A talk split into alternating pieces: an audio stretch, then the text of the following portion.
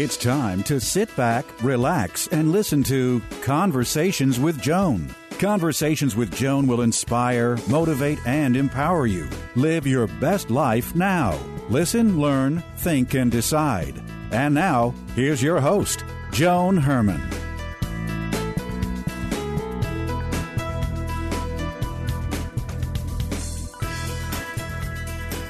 To Change Your Attitude, Change Your Life's Conversations with Joan. I'm Joan Herman. Thanks for tuning in. Conversations with Joan focuses on topics that are important to your life, from health and wellness to professional development to personal well being. Change makers join me to share their insights, tips, and strategies so you can thrive and live your best life now. Thank you for taking time for yourself, and thank you for letting us be a part of your life. Now, let's start talking. When faced with her husband Sean's terminal brain cancer diagnosis, Fox LA's morning meteorologist Maria Quiban Whitesell found herself in a position she could not have imagined. She had to learn to deal with illness, death, and grief, all while caring for her son and wearing a smile every day in front of millions on television. Maria joins us to talk about her journey and to offer actionable insights that can help navigate change. Maria is the author of the book, you Can't Do It Alone A Widow's Journey Through Loss, Grief, and Life After. Welcome, Maria. Thank you so much for joining us. Thank you so much for having me, Joan. So, Maria, let's start off by talking about your relationship with Sean. What was your life like before his diagnosis? It was, I really thought we were living our happily ever after we uh, we met a little bit later. You know, I was already divorced. I was a single mom with one older child who was ready to graduate high school. And so when I met Sean, I was in such a great place mentally.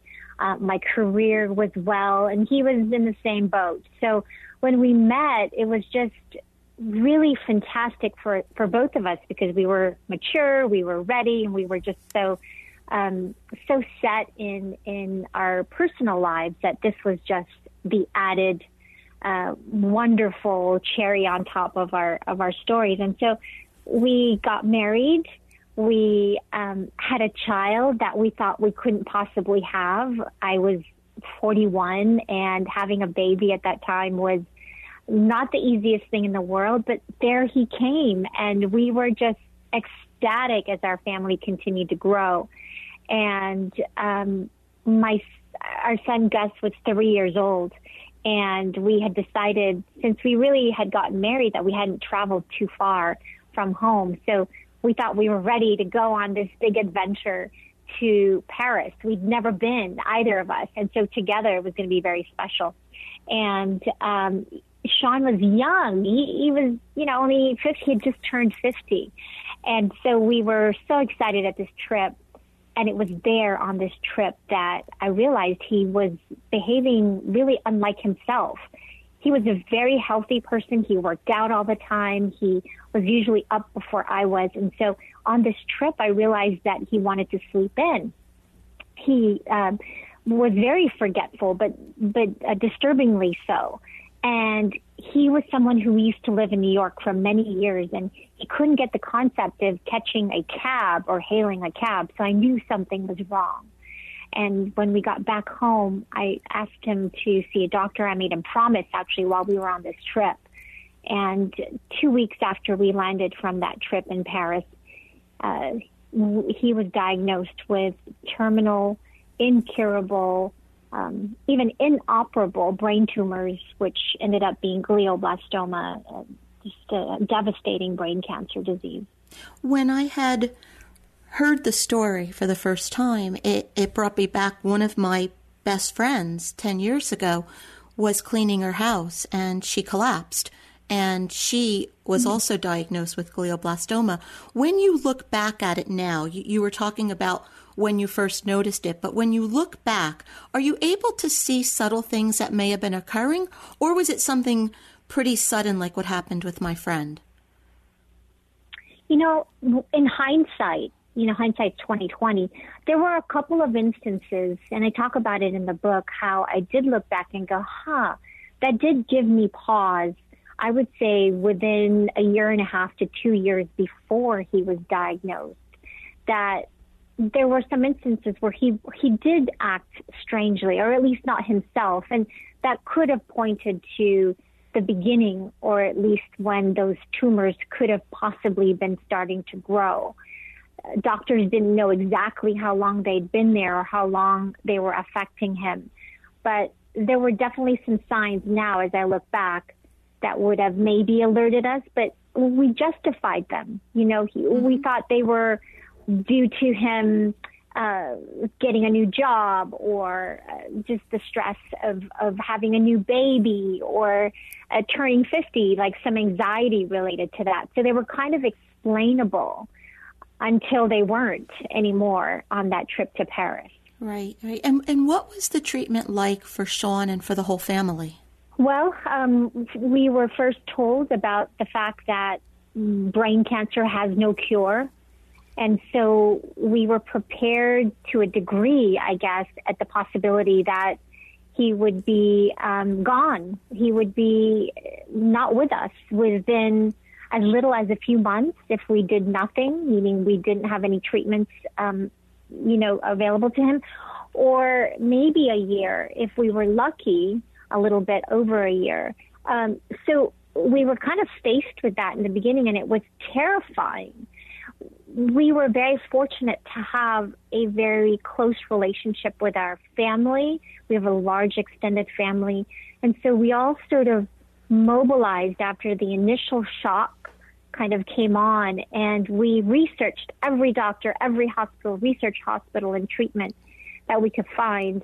And we all kind of came to the same place, which was there really wasn't that much available. And that's really one of the reasons why we thought that our story would make, or at least could possibly make a difference in bringing a, a light and a, shine a light on the lack of funding for research for this disease.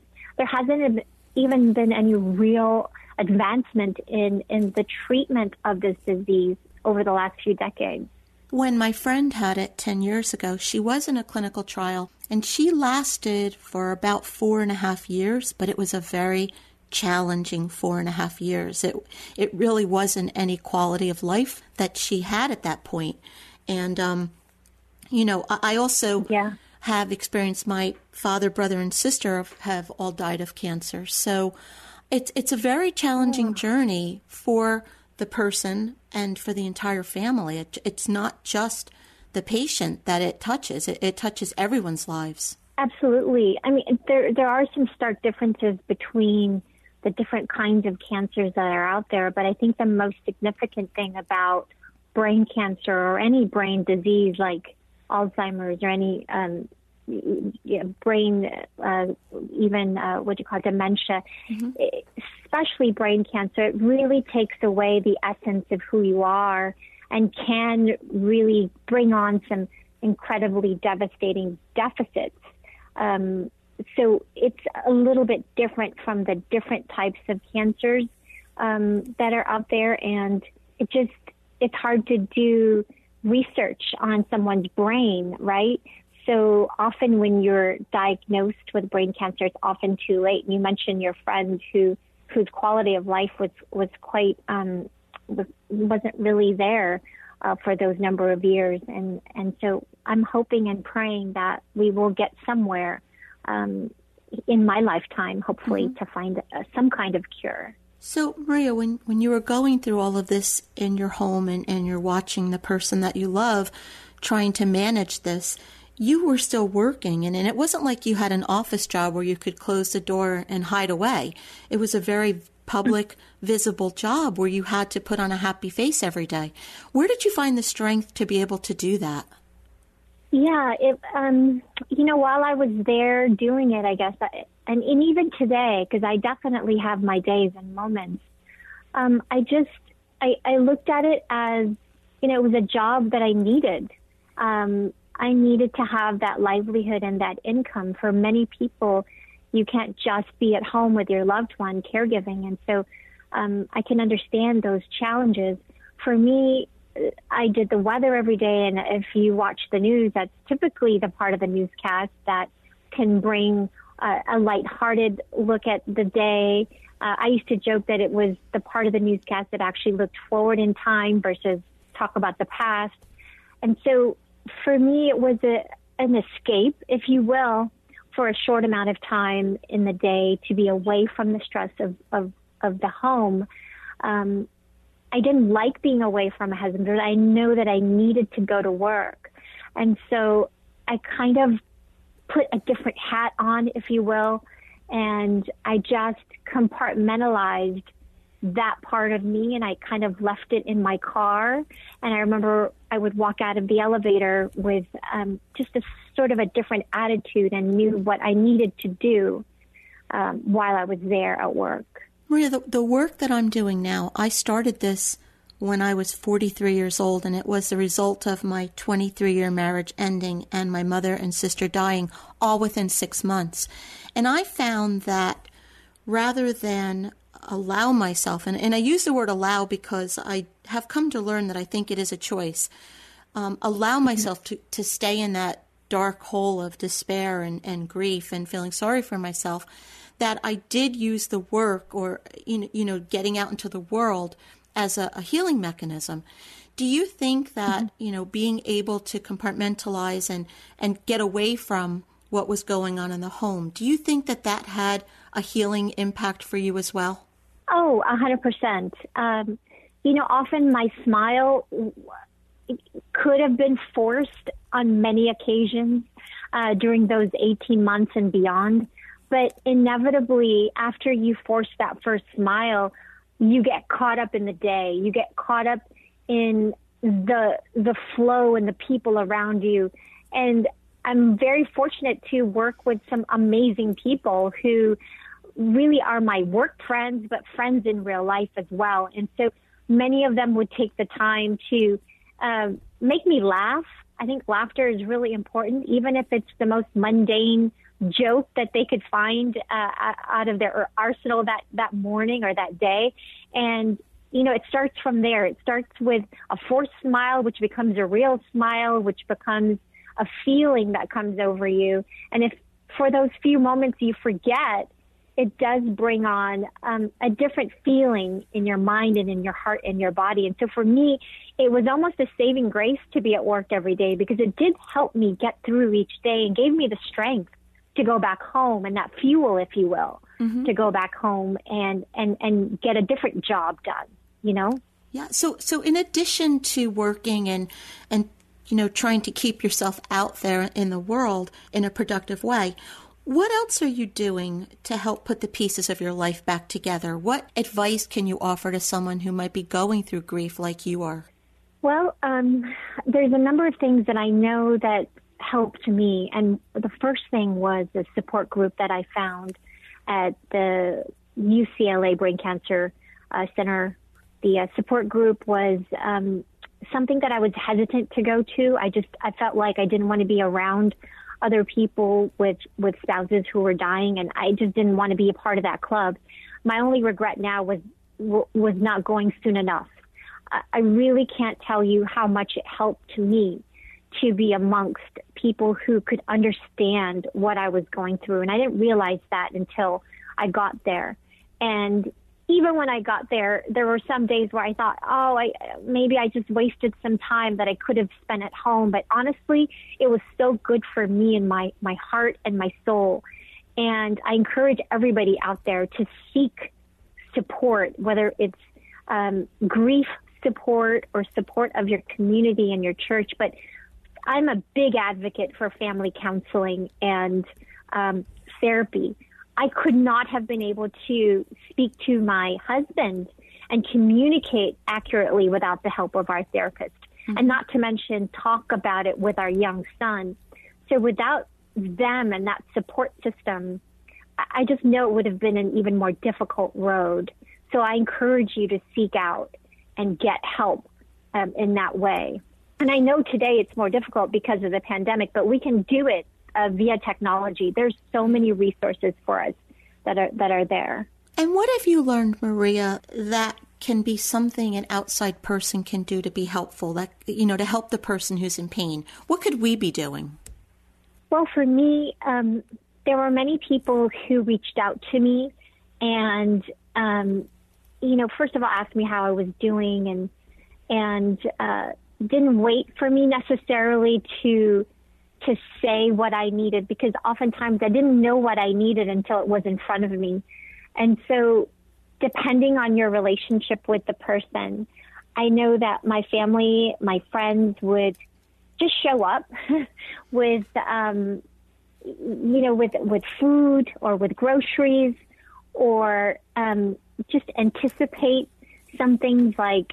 I remember a, a story. It was right before Christmas, and a friend of ours uh, and her husband came over and just set up a Christmas tree for us. And it was just something that was last on my list. Like I didn't even think about doing something like that, but they, but they did that and it didn't take very long. And I just thought these little things like that or, um, um, at my son's school, they organized a a uh, dinner train, if you will, and three nights a week there would just be a box of a, a casserole and some dessert and some bread that was there, and um, you know it was just something that I didn't have to worry about, especially with a young son. Having to make dinner uh, three nights a week was was so helpful for me. It's it's those little things that are just very human, and I ask because you know I think in today's world, we're so used to it, it, somebody makes a post and you hear someone lost a family member and, and, people just write, you know, so sorry, sending prayers, and then that's the end of it. But that human connection mm-hmm. can make all the difference to the family that's in pain. Absolutely. Um, there was even one instance during the treatments where I knew I had to read a bunch of books because I wanted to find out what the latest trials or treatments were for this type of disease. And uh, my sisters-in-law, uh, some friends stepped up and said, uh, "What books are you going to read? Please tell me, and I'm going to read them for you." And and there was a handful of books, and I remember each one of them read a book quickly, and gave me a synopsis, like a one page. Instead of me taking the time to do that, they took the time to do it, and just gave me the the bullet points and I can't tell you how helpful that was at the time for me. And um, I mean, those those kinds of things were were so helpful to me at the time. The book is You Can't Do It Alone A Widow's Journey Through Loss, Grief, and Life After. Maria, a few times during the interview, you mentioned the hope for increased brain cancer research and a treatment. Is there anything that our listeners can do to help? Um, in regards to finding a cure, if you would like to donate, and I know it's tough at these times, but you know, there are other cancers, there are other charities that you might want to consider. I hope that you would consider brain cancer research as one of them. Um, this disease will does not discriminate, and it will get you if you are young, if you're old. It will affect um, you whether you are black, white, Asian, and it just doesn't discriminate. So I hope that you will spread awareness, um, talk about GBM, talk about brain cancer, and maybe it can inspire a young doctor to devote their lives into research for finding a cure because I really wouldn't want to wish this disease on anyone not even my enemies. It is very difficult to get through something like this. And when I say you can't do it alone, I couldn't have done it alone. Um, I'm so grateful and thankful for my village, uh, my family, my friends, my church for helping me and continue to help us get through life now after my husband's passing. Maria, thank you so much for spending time with us. I am so sorry for your loss, but I'm thankful that you've shared your story because I know that you're going to be helping so many people. Thank you for, for helping to shine the light on brain cancer, Joan, and for uh, the light that you bring to the world. Thank you so much. This is Conversations with Joan. Stay with us. We'll be right back.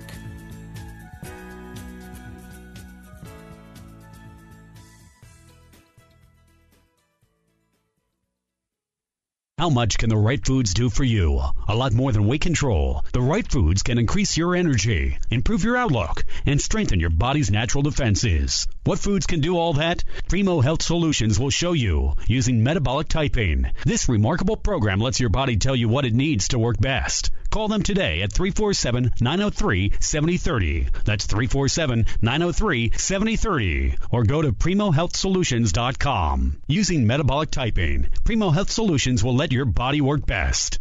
Hi, this is Joan Herman. Did you know that Change Your Attitude, Change Your Life publishes a free monthly digital magazine that can be read online or emailed to your inbox? Every month, nationally recognized leaders in their field provide information to educate, inspire, and motivate you. We believe in a holistic approach to life, incorporating mind, body, and spirit. Check out a copy of 24 7 magazine, visit CYACYL.com, and be sure to tell your friends.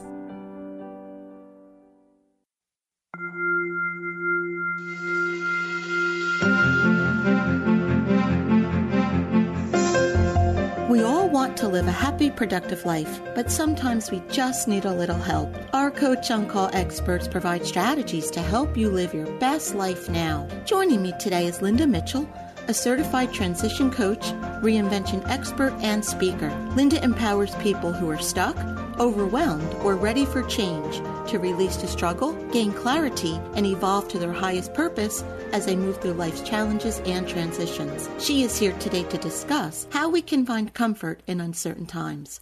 Welcome, Linda. Thank you so much for joining us. Thanks for having me back, Joan. It's always great to be here. So, Linda, in recent times, we have all been trying to navigate uncharted waters, and most of us do well when life is predictable and we have routines that work well. But how do we thrive in uncertain times like we're experiencing now when everything we've come to know and count on is different or challenging? Yeah, life is much easier when we're feeling comfortable, in control, and we have established plans to follow. But when the opposite is true, it can definitely throw us for a loop. We kind of pull back. We let fear rise up and take control of our emotions, our plans, and even our goals. So here's a strategy to help us in uncertain times. The first thing to do is to pause and allow yourself to think about things unemotionally and recognize how often you deal with lots of examples of uncertainty in normal everyday life. Think about it, even under normal circumstances, relationships, situations, and expectations are constantly morphing. Every day, we face unexpected detours, setbacks, hurdles, and tough decisions that we didn't expect. They're unsettling. So, really, we actually do have a great deal of practice dealing with uncertainty, and we generally handle it pretty well. But when uncertainty becomes a major player in our daily lives, it feels overwhelming and sometimes scary.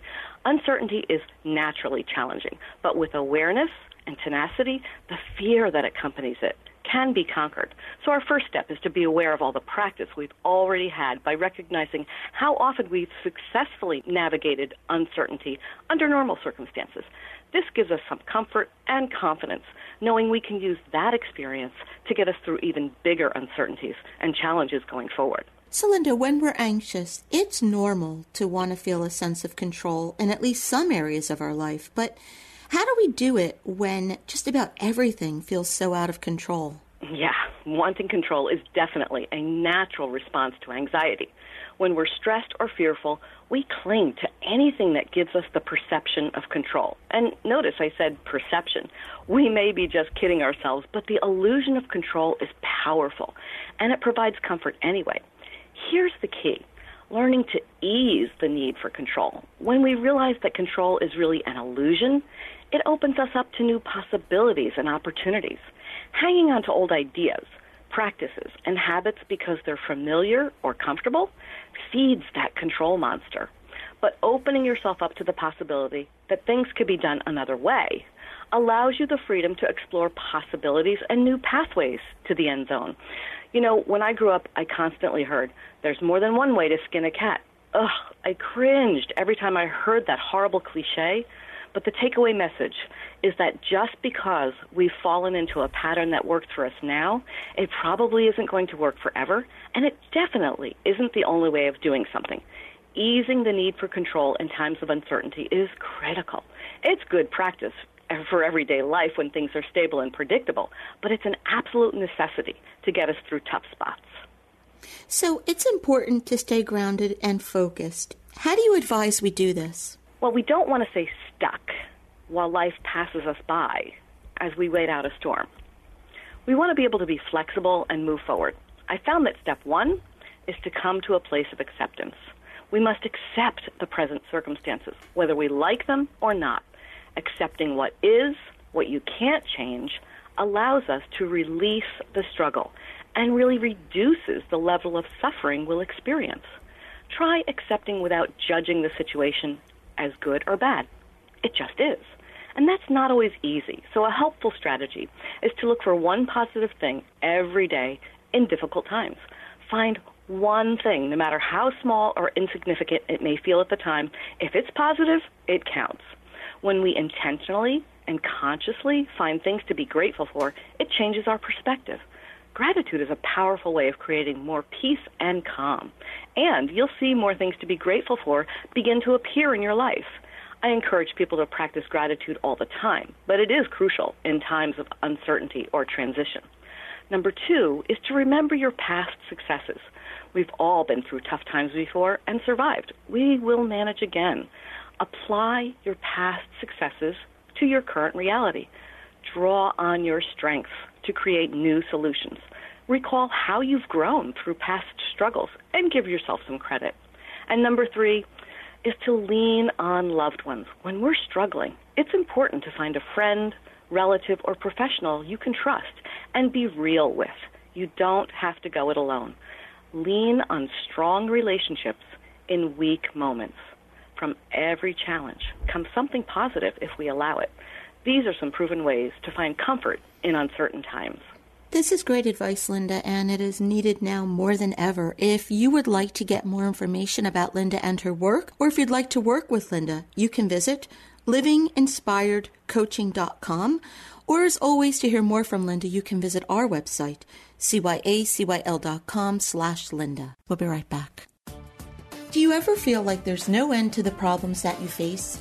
Do your challenges seem too great to overcome? Do you ask yourself, what's the point? If you answered yes to any of these questions, welcome to the majority.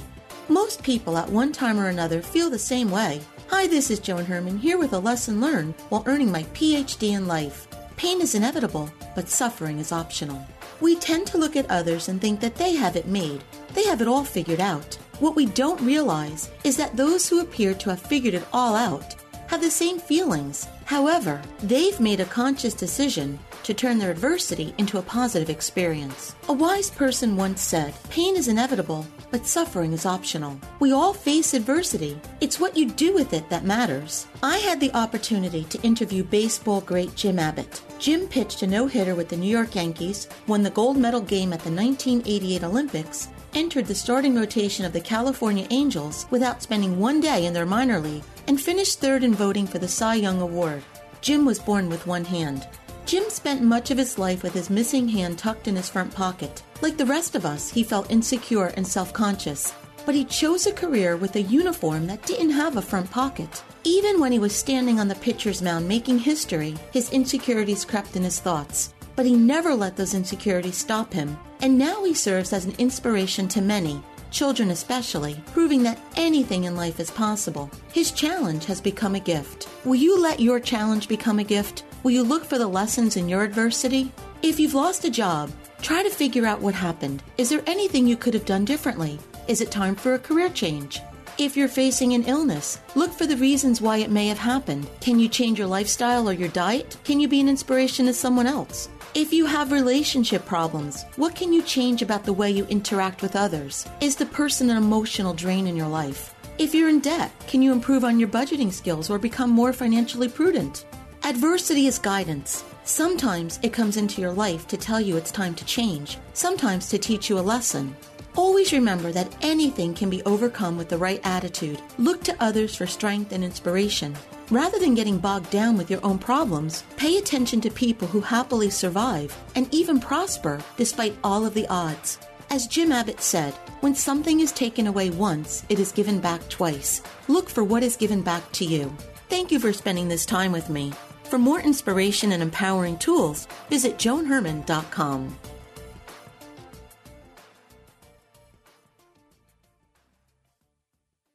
Social distancing slows the spread of coronavirus, so stay a minimum of six feet away from others and stay home if you can. More info at coronavirus.gov. Let's all do our part because we're all hashtag alone together. Brought to you by the Ad Council. This is WNYM, Hackensack, New Jersey, New York City.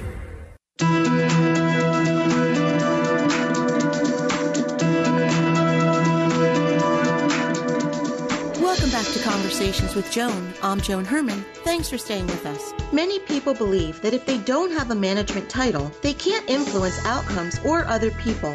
They think it's not their responsibility to make anything better. Today's guest, Angie Morgan, believes that leaders can be found at any level of an organization and that anyone can affect change if he or she commits to it. Angie is a military veteran turned leadership expert who teaches that leadership is not about authority or titles, it's about influencing people and outcomes. She's the founder of LeadStar and served as a captain in the U.S. Marine Corps. Welcome, Angie. Thank you so much for joining us. Joan, thank you so much for having me. I love the concept of your program. Well, thank you for that. And, and I'm so happy that you're here because with your training, you served as a captain in the U.S. Marine Corps.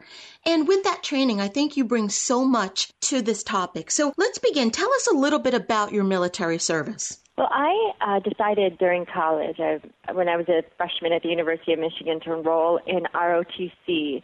And I knew that I was getting myself into an intense physical experience, but I didn't recognize or appreciate at that time in my life how much I was going to change. And it wasn't just physically to meet the rigors of Marine Corps training, but it was just to your point of your program. It really changed my attitude and perspective about my own capabilities as a leader Mm-hmm. Also, going into the Marine Corps, I, I would have thought leadership was about a job title or that person in charge is the leader. But the Marine Corps, my military experience, helped nurture these thoughts that leadership is really more about behavior. And there are behaviors that anyone can demonstrate to be more influential in their life. I mean, I think about leadership, it's about doing two things well influencing outcomes and inspiring others. And those are skills that I still now rely upon each day of my life, not just at my job, but as a parent or in the community.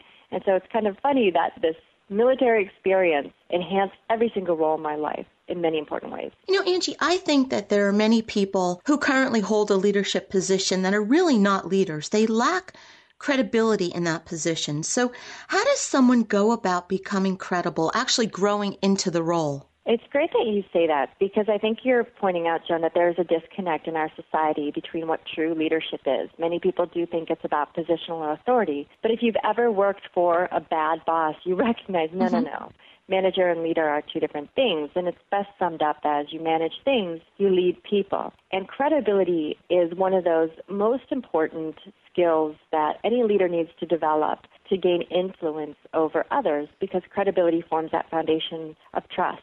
And for those seeking to build their credibility, um, in our book Spark, we write about four keys to building credibility. But if I could call out one that I think is most important, it's by making sure um, you know, what you say, you actually do. We have this concept called the say do gap.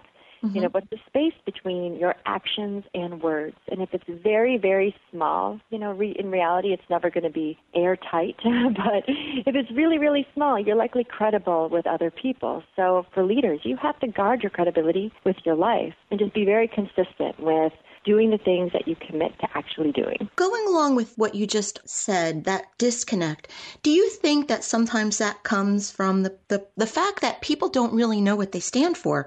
And then you have that disconnect between a value and an action. So, how important is it to have a clear understanding of who you are and what you believe? I mean, I think that's probably why the Marines are, you know, it's so successful in your training because you're there with a belief that's congruent with the action that you're taking. In great point. We also write a lot about character. In fact, that's one of the very first leadership behaviors we introduce in Spark is talking about that character. You know, your character is the manifestation of your values. So how well do you know your values and how much are they expressed in your life? There's a concept called the Galatea effect. And really it's it's more about self-fulfilling prophecies if you know what your values are and they're top of mind, you're more likely to live them. But if you don't know your values, um, you can find yourself acting inconsistent with how you actually want to show up um, in all your relationships. And other people you know, we may have a hard time, you know, paying attention or noticing when, when those disconnects, disconnects happen.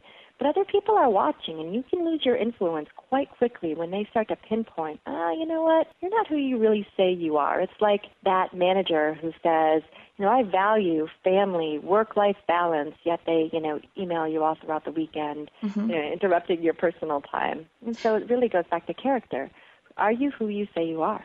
And you know, once a person gets into that leadership position, and I'm sure you see this all the time, that person now believes that nothing is ever his or her fault. They always have someone below them to hide behind it. And I, I, you know, when I see that, I lose so much respect for a person because I think a good leader needs to be accountable. And I agree incredibly so.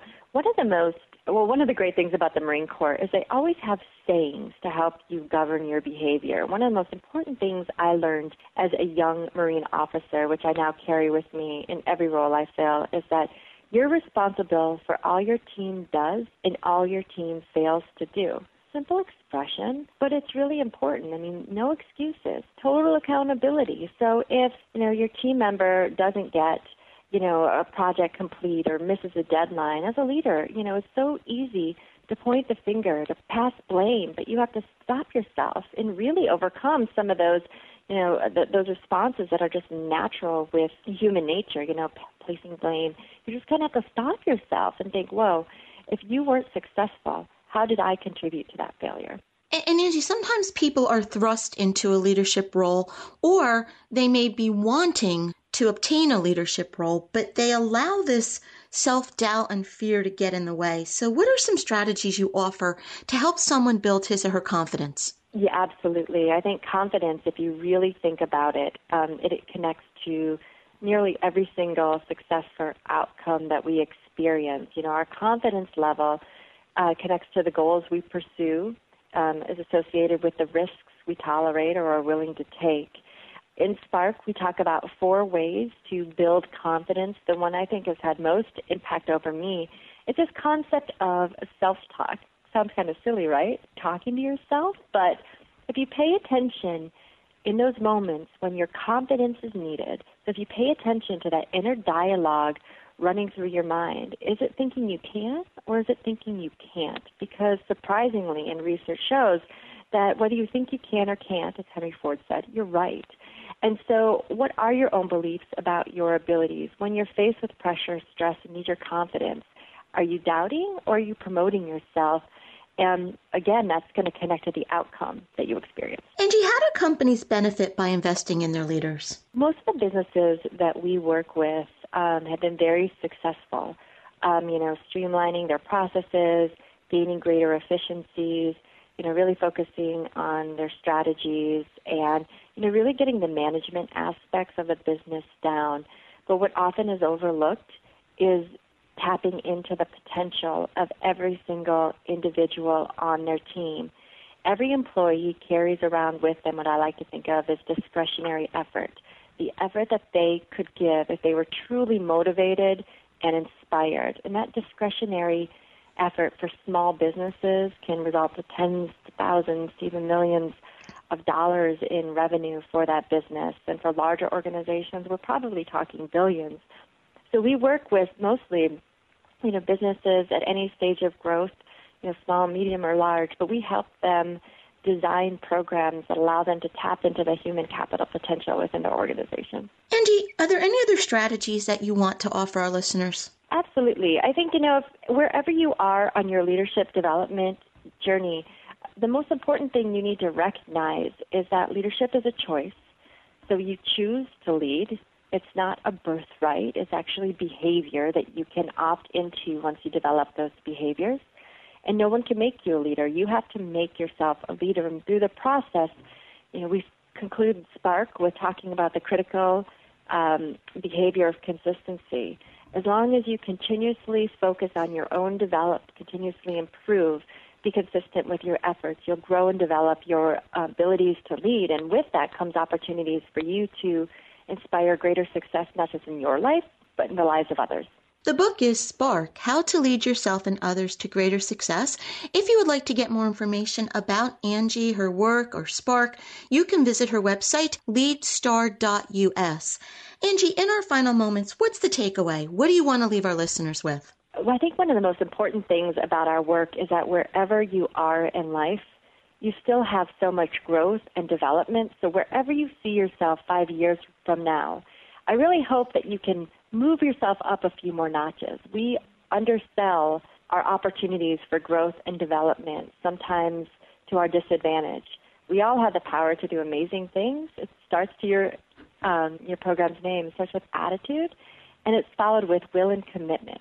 And so, my um, to your listeners with your program, just really you know, raise raise your expectations for yourself and surprise yourself with the amazing things that you can do. Angie, thank you so much for being here with us and for the reminder that anyone can be a leader in any role, whether at work or in life. So it was really a pleasure having you here. Hey, thank you so much. I appreciate it, Joan. We'll be right back. Is your blood pressure on the rise? Hi, I'm Dr. Kyle Pacino, a chiropractor and founder of Health on Main located in Little Falls, New Jersey. Here are five tips that may help you lower those numbers. The American Heart Association recommends dietary changes and weight loss as a method of lowering your blood pressure, so speak with your physician who can help guide you through this process. Research has proven that caffeine in excess can cause elevations in your blood pressure, so be sure to keep your caffeine intake limited to 1 to 2 cups per day. Reduce your stress level. Being able to identify your stressors and actively work on reducing or eliminating your stress is a great method of lowering your blood pressure. Add exercise to your regimen. Light cardiovascular activities such as power walking, jogging, and swimming are a few examples of heart healthy exercises. Consistency above all is the best form of treatment. Alter your personal schedule to include proper eating habits, exercise, rest, and relaxation because changes don't typically happen overnight. Make a plan and get yourself an accountability partner to help you through your journey. I'm Dr. Kyle Epicino. If you or someone that you care about is having problems maintaining a healthy blood pressure, please give our office a call. I can be reached at healthonmain.info or call me 973 832 6722. Let's find a solution to this issue together.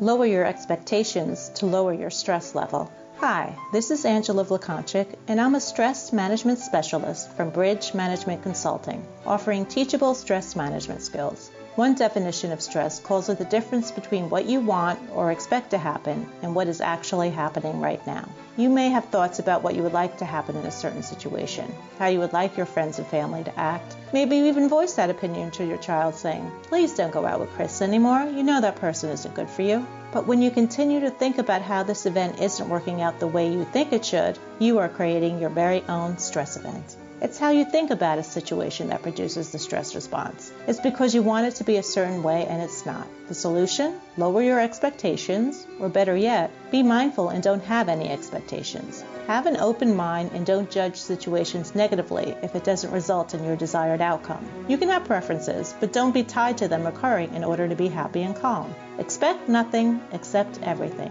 Or as the Buddha said, peace is the death of expectations. For more information on stress relief coaching or webinars, please visit bridgemanagementconsulting.com. Did you know that stress can negatively impact your immune system? Hi, I'm Allison Iotti, owner of Awaken Sound Health. During times of high stress, your chances of contracting a cold or flu virus increases by 20 to 60 percent. According to Dr. Roizen, Chief Wellness Officer at the Cleveland Clinic, stress is the leading associated factor with cancer. When it comes to your health, reducing your stress is as important as eating nutrient rich foods, exercising, and getting a good night's sleep. Meditation has been scientifically studied and shown to induce relaxation and significantly reduce the effects of stress. At Awaken Sound Health, we specialize in relaxing and restorative sound meditation, a form of meditation that requires you to do nothing but listen to therapeutic sounds woven into soothing music. Reduce your stress load to optimize your health through a daily meditation practice. And in a short amount of time, it will become a habit like eating to nourish your body and sleeping to restore your energy. For free sound meditations, go to the Awaken Sound Health YouTube channel. And to learn more about sound therapy or to book an appointment, go to awakensoundhealth.com. Sound therapy is not a replacement for medical or psychological intervention.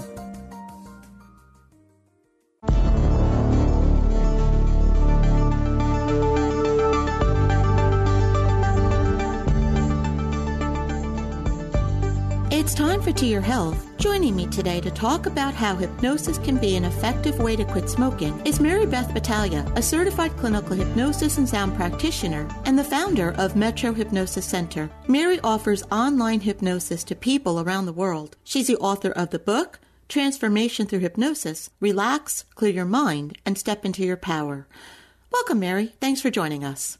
Thank you, Joan, for having me. So, Mary, smoking causes damage to the body, which can lead to long term health problems. But it's a hard habit to break because tobacco contains the addictive chemical nicotine. As with heroin or other addictive drugs, the body and mind quickly get used to the nicotine in cigarettes. Why do you believe this is an especially important time for people to quit smoking? That's a great question, Joan. And this is an important time to quit smoking because we have COVID 19. And COVID 19 can nearly double the rate of the uh, COVID 19 progressing in people who smoke. So that's really why it's always an important time for your health with smoking because it creates uh, cancers, heart disease, strokes, diabetes. But now, having the facts from the UC of San Francisco that shows any smoker that they uh, did the research of about 12,000 people, the uh, progression of disease and the progression to go into a critical mode of the disease for smokers was nearly double. And that's really important information, Mary, because we're all looking for ways to avoid COVID, and this is something that's within our control. So let's talk a little bit about when someone wants to quit, that person makes the decision. What are some of the challenges that a person will experience when quitting? Right. And one of the things you mentioned is that it's an addiction. That's that's why smoking sometimes is challenging. It's a habit and an addiction with the nicotine. So sometimes when people quit, they and everyone's different because the nicotine seems to affect different people. Some people I work with have really not a lot of side effects, just like a craving. But other people go through like a detox in their body, the sweats and all of that. So everyone does that differently. But so they just have to realize that um, they need that commitment, and but to be aware that there will be some cravings or strong urges for it. And that's where hypnosis comes in to help you deal with that, to give you the tools to fight it and become the non smoker. So, how does that happen, Mary? How does hypnosis help? So, um, typically, when I work with someone, we first create a script about becoming a non-smoker because it's very individual for everyone. So yes, we can have a generic for people to use, but if you really want to get to your trigger points, I actually under, get to understand your habits. When are you smoking the most in different locations? And then we create the script on that. So we create like a scenario, you becoming a non-smoker. We add positive affirmations, um, and it gives the motivation to quit smoking. So at the end of that session, I read that to you in hypnosis. So we plant the seeds of you becoming a non-smoker, and then you listen to that recording um, of the script that I create for you. So every day you're getting that reinforcement and the and the support because that's what it is. People need support when they're quitting smoking, and then each session builds upon the next. We try to understand what the cigarette is giving you. What's what's your reasons that are the real triggers. So stress is one of the biggest triggers, and that's one of the things that it can help with. So I teach people uh, self hypnosis to help you stay strong if you feel that need to smoke and that you can push that craving away. How effective is hypnosis in getting this done? Hypnosis is very effective. I can't say it's 100% because it's going to depend on your motivation, your commitment. But I'd say for the most part, what I see in my practice is at least 90% effective. But I always check in with people. I kind of assess people where they are on their journey of quitting smoking and look for a certain level of motivation. So I look for like a six or more motivation to quit smoking um, so that they are doing it at the right time to succeed. So it basically helps get to the root cause of why someone smokes. Right, and that's my my uh, program with hypnotherapy. Is we're really trying to understand what that connection is to the cigarette. What's the cigarette doing? And you know, if you're a non-smoker, you may not understand that that cigarette is is like an old friend. So it's actually sometimes some sadness comes in the sessions because you're losing an old friend that's been there for all the good times and all the bad times. It's always been there. So there's an emotional component as well, which I find in a lot of sessions because, you know, not even a person has been there for people like a cigarette has been there. So it's releasing that and releasing that connection and filling yourself up with more of the positive and and your own support and that you can handle anything on your own. Mary, can you offer a few tips to help someone quit? Sure. Um, my first thing I tell people when they're going to take a cigarette, pause. Try to check in with yourself to see why you're wanting that cigarette. Is, are you stressed? Are you bored? Um, and if you can push away that and distract yourself, that's what I would tell people to distract yourself and see if that goes away. And a lot of times, if you distract yourself, you'll move on. Also, smoke with your other hand, make it uncomfortable. Put the cigarettes in a place that's not so easily accessible. So you have to become a chore to get the cigarettes. Like, let's say you're driving, normally that would be your smoking place. Put them in the trunk so that they're not easily accessible. So those are some good tips to start weaning yourself and quitting smoking. Mary, thank you so much for joining us. If you would like to learn more information about Mary and her work, you can visit her website, metrohypnosiscenter.com. Once again, Mary, thank you. Thank you, Joan.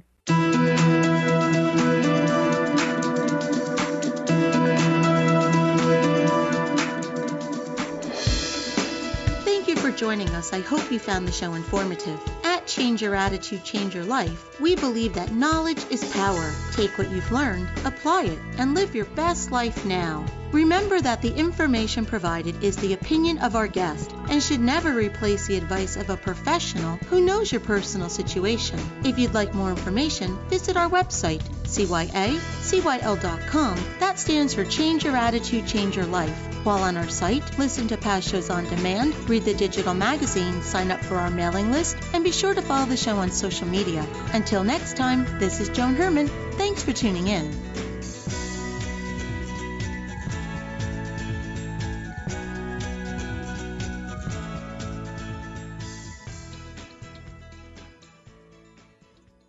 The preceding pre recorded program sponsored by Maximilian Communications, LLC.